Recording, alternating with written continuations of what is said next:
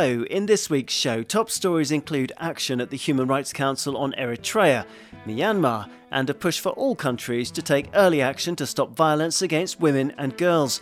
In Ukraine, UN Refugee Agency Chief Filippo Grandi has been offering support to communities devastated by the Russian invasion, and we'll also hear the latest hard-hitting findings from the UN fact-finding mission in Libya. That's all coming up in this week's UN Catch-Up Dateline Geneva with me, Daniel Johnson. First, the news.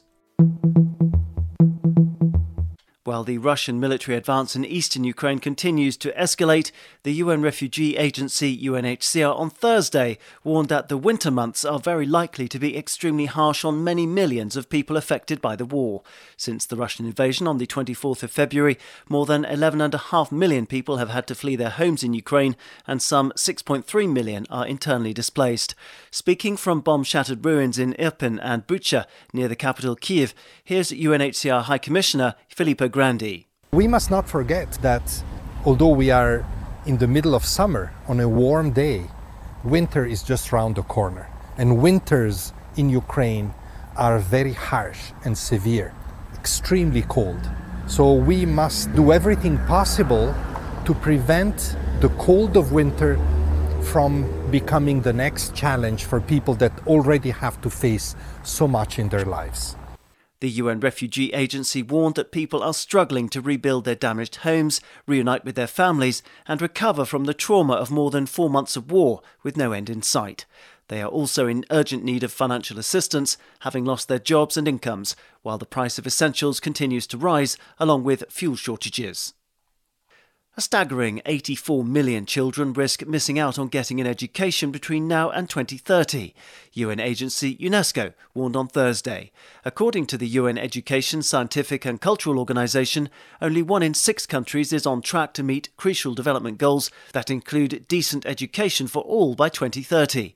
New data from UNESCO also shows that although countries aim to increase proficiency in reading and maths from 51% of primary school students in 2015 to 67% by 2030, 300 million youngsters will likely be left behind. On the pledge to provide secondary school, made by all 193 UN member states, the UN agency said that only 1 in 6 countries was on course to achieve this by the end of the decade. The problem is worst in sub-Saharan Africa, where only 4 in 10 youngsters will complete their secondary education, said UNESCO, insisting that COVID-19 had made the global education crisis worse by excluding so many children from class. To the Human Rights Council, where countries have continued to keep worrying developments in Eritrea, Myanmar and violence against women and girls firmly in the international spotlight. Among the resolutions passed on Thursday, the Council's 47 member states extended the mandate of the Special Rapporteur on Eritrea for another year. It comes amid numerous allegations of violations committed by Eritrean troops in Ethiopia's Tigray conflict, including the rape and killing of civilians in northern and western Tigray, the forced return of Eritrean refugees sheltering there, and the obstruction and commandeering of humanitarian aid. On Myanmar, the Council passed a resolution renewing the call for an independent investigation into reports of ongoing serious human rights violations there a year and a half after the military coup. At risk in particular in Myanmar are Rohingya Muslims and other minorities, hundreds of thousands of whom were forced to flee a military crackdown 5 years ago. Other significant resolutions passed by the Council on Thursday included the Canada-sponsored call to extend the mandate of the rights expert tasked with encouraging countries to end all violence against women and girls. After some discussion, the Council agreed to the explicit addition of girls to the resolution in recognition of the fact that, as the Netherlands maintained, gender-based violence is deeply entrenched in society and does not start only when a girl becomes a woman.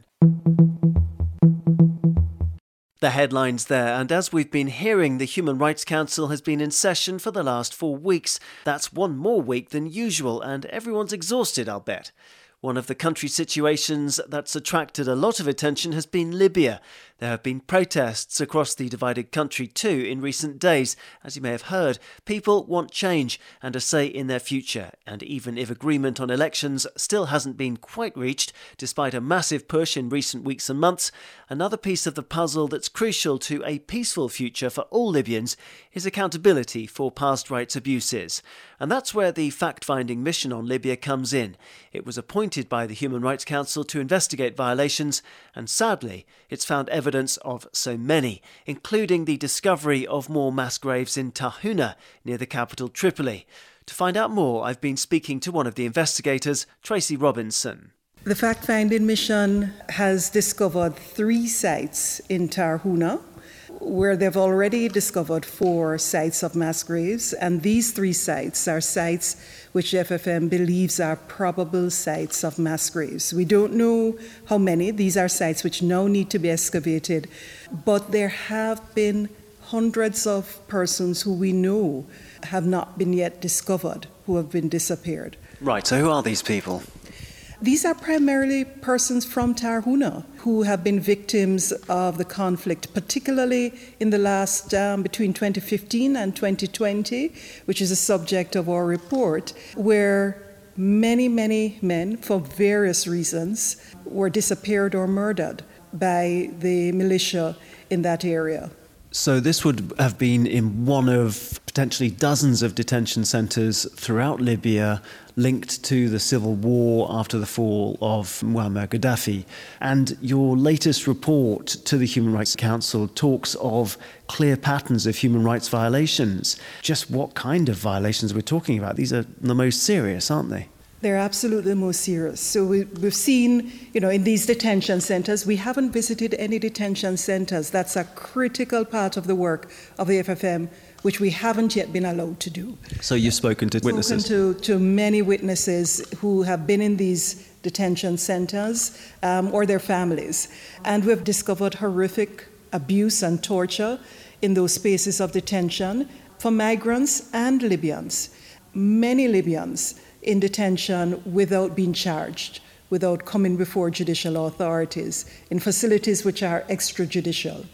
You've spoken about the inability of the Libyan judiciary to really get a hold of what's going on in the country and across the country, despite a lot of goodwill and efforts to do so. So how can the international community try to help form some sort of cohesive judiciary to get on top of the abuses that are clearly still going on to Libyans, to migrants, refugees and asylum seekers?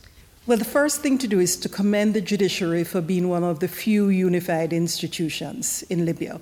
That's very important and promising, but not enough. It's critical to have stability of all institutions in Libya. The judiciary can't stand alone. Accountability does demand a stable state on the path to transition. And so a stable judiciary which is free from threat, which has the resources to conduct the investigations because the prosecuting authorities form part of the administration of justice, and the freedom to work across the country is critical. But it does depend on more happening in Libya.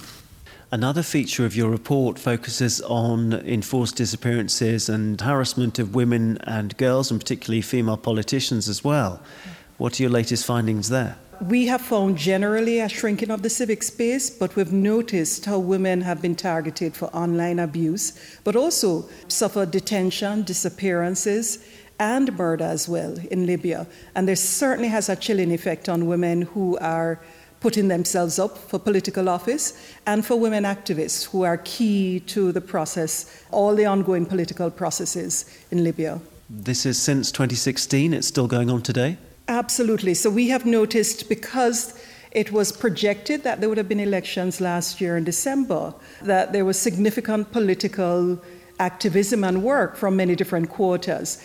And that heightened activism did generate tensions and did produce a counteracting force which sought to narrow the space available for activists.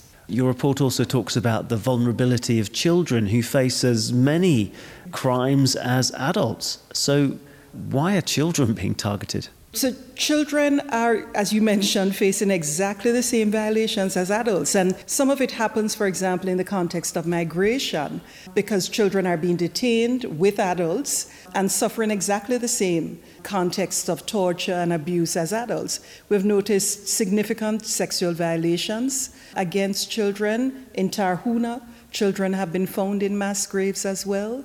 Everywhere we have noted violations of adults, we have seen violations of children.